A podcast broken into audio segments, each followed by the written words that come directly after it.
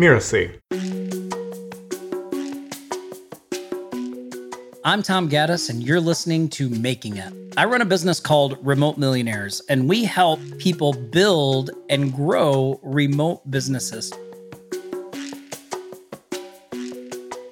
So, I'm what I consider to be a late bloomer. I had all these thoughts and ideas that I've been talking about. Like, I was really attracted to online marketing, to info marketing, to direct marketing, the idea that you could sell something to a mass amount of people, copywriting, all those kinds of things for a while, but I never really took the plunge into trying to do anything. So, for a long time when I was young, so when I was in my 20s, I really wanted to be a professional magician.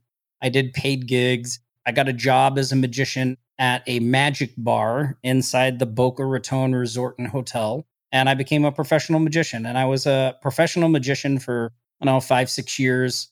I did what I had set out to do. I wanted to do magic for a full time living, and that's what I was doing and uh, having some success at it.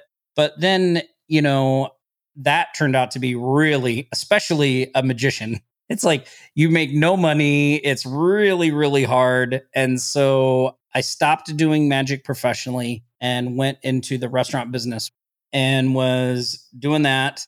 Met my wife and we got married and she got pregnant with our first daughter. And so I was like, oh, I think I should probably do something other than be a bartender. So I was working at the Olive Garden at the time and I was like, hey, I'd like to be a manager. And they said, sure thing. So they promoted me to a manager. So I became a manager for the Olive Garden, uh, worked there for a while, then went over to Logan's Roadhouse and uh, I don't know, you know, we were really kind of living paycheck to paycheck. And my wife had spent some time in Maui, Hawaii. And she came to me and she was like, Hey, we should go visit Maui. I think you'd really like it there. She had just recently helped her mom move back to Maui and she came back. And I was like, Hey, why go visit? Why don't we just move there? So I went online and the Bubba Gump Shrimp Company was hiring for a manager on Maui. Like, what are the odds? So I put in an application, they did an interview. I really didn't want to do it. So, like, when they asked me how much I made, I gave them some really crazy high number. And then they said, okay, you're hired. And I was like, oh, well, I guess I have this job. So I we moved to Maui in 2010, and I'm working at the Bubba Gump Shrimp Company. And uh, eight months in, I get fired. And so I'm like, well, what am I going to do? And I thought, well, this is, I think, the time to really make it or give it up right? Like I'm either going to make this business thing work or I'm going to go back to getting a regular job. So I had had this idea of starting a marketing agency and uh, helping local businesses with their websites and things like that. I started doing this little direct mail thing on Maui, and uh, surprisingly, it worked. That it was a postcard where I would sell ads on it, and then I would mail it out to like 10,000 residents in the area. In seven days, I had 16 clients I collected about 7,000 bucks in total revenue. 4,000 of that was profit. And I was like, man, I'm off to the races, you know? I had this really crappy car. And so I used to always park around the corner and then I would walk like three or four blocks to go into businesses so, so nobody'd see me get in and out of this crappy car. And one day I had made a sale every single day that I had been out. And I think it's like on the fourth day, I'd been out all day and I hadn't made a sale. And I was like, God, like I've made a sale every single day. Like I want to keep this streak alive. I want to at least make one sale today. And it was about five o'clock at night. And I'm thinking, well, what businesses can I go to? I can't go to restaurants because they're in dinner rush and that would be annoying. And almost all the other businesses were closed. And as I'm driving down South Kihei Road, I look over and I see this tattoo shop that says 24 hours. And I was like, oh, Just go to this tattoo shop. So I went into the tattoo shop and I sold. I sold a spot on my mailer. And so then I was like, ah, okay, now I can go home. So I kept my streak alive. But in the past, what I would have done was I would have thought, well, tattoo shops aren't a good place to go. Like I would have created all this stuff in my head about why the day wasn't working out and I should just go home. Like I just wasn't really committed to just getting the thing done. And all of a sudden, I was committed to getting the thing done. And that was really the big shift for me. If you are older and a late bloomer, one of the things I would recommend people do is to do the opposite of what I did, which is save up some money, get a little bit of a cushion, have some security so that when you step away, you're not just frantically trying to figure things out. But that was the position I found myself in. So there are a lot of times I would wake up on a Monday and be like, okay, what bills are due this week? All right, I need to go get enough clients and generate enough income to pay these bills. But the other part of that too is the money is just a tool to do the things that you want, right? Like I really wanted the independence and the freedom and the control of my schedule and all those things really started to show up way before I ever started generating any significant amount of money.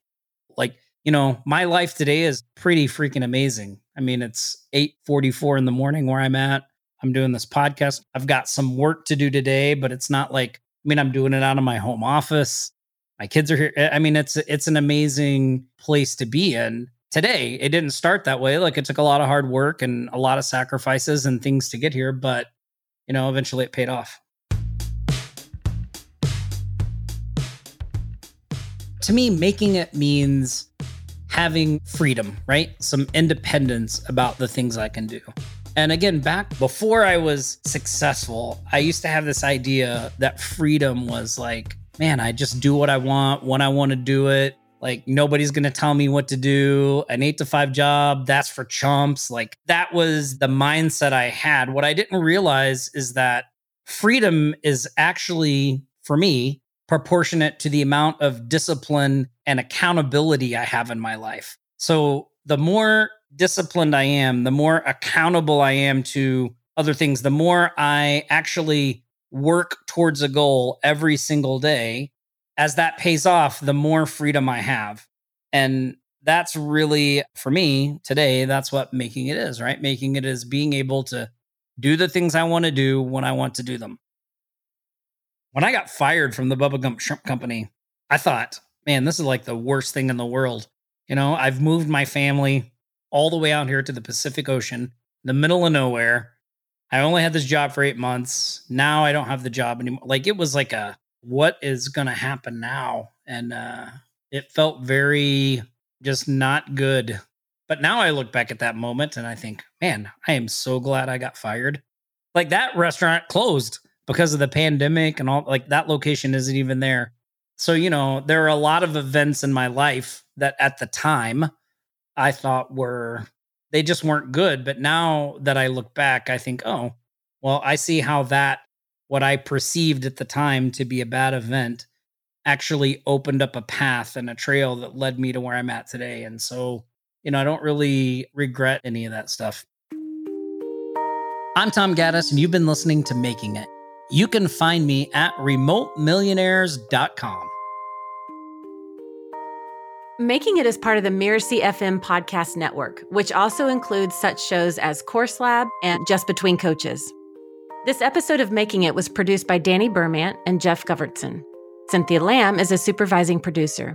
Danny Iny is our executive producer. Post production by Post Office Sound.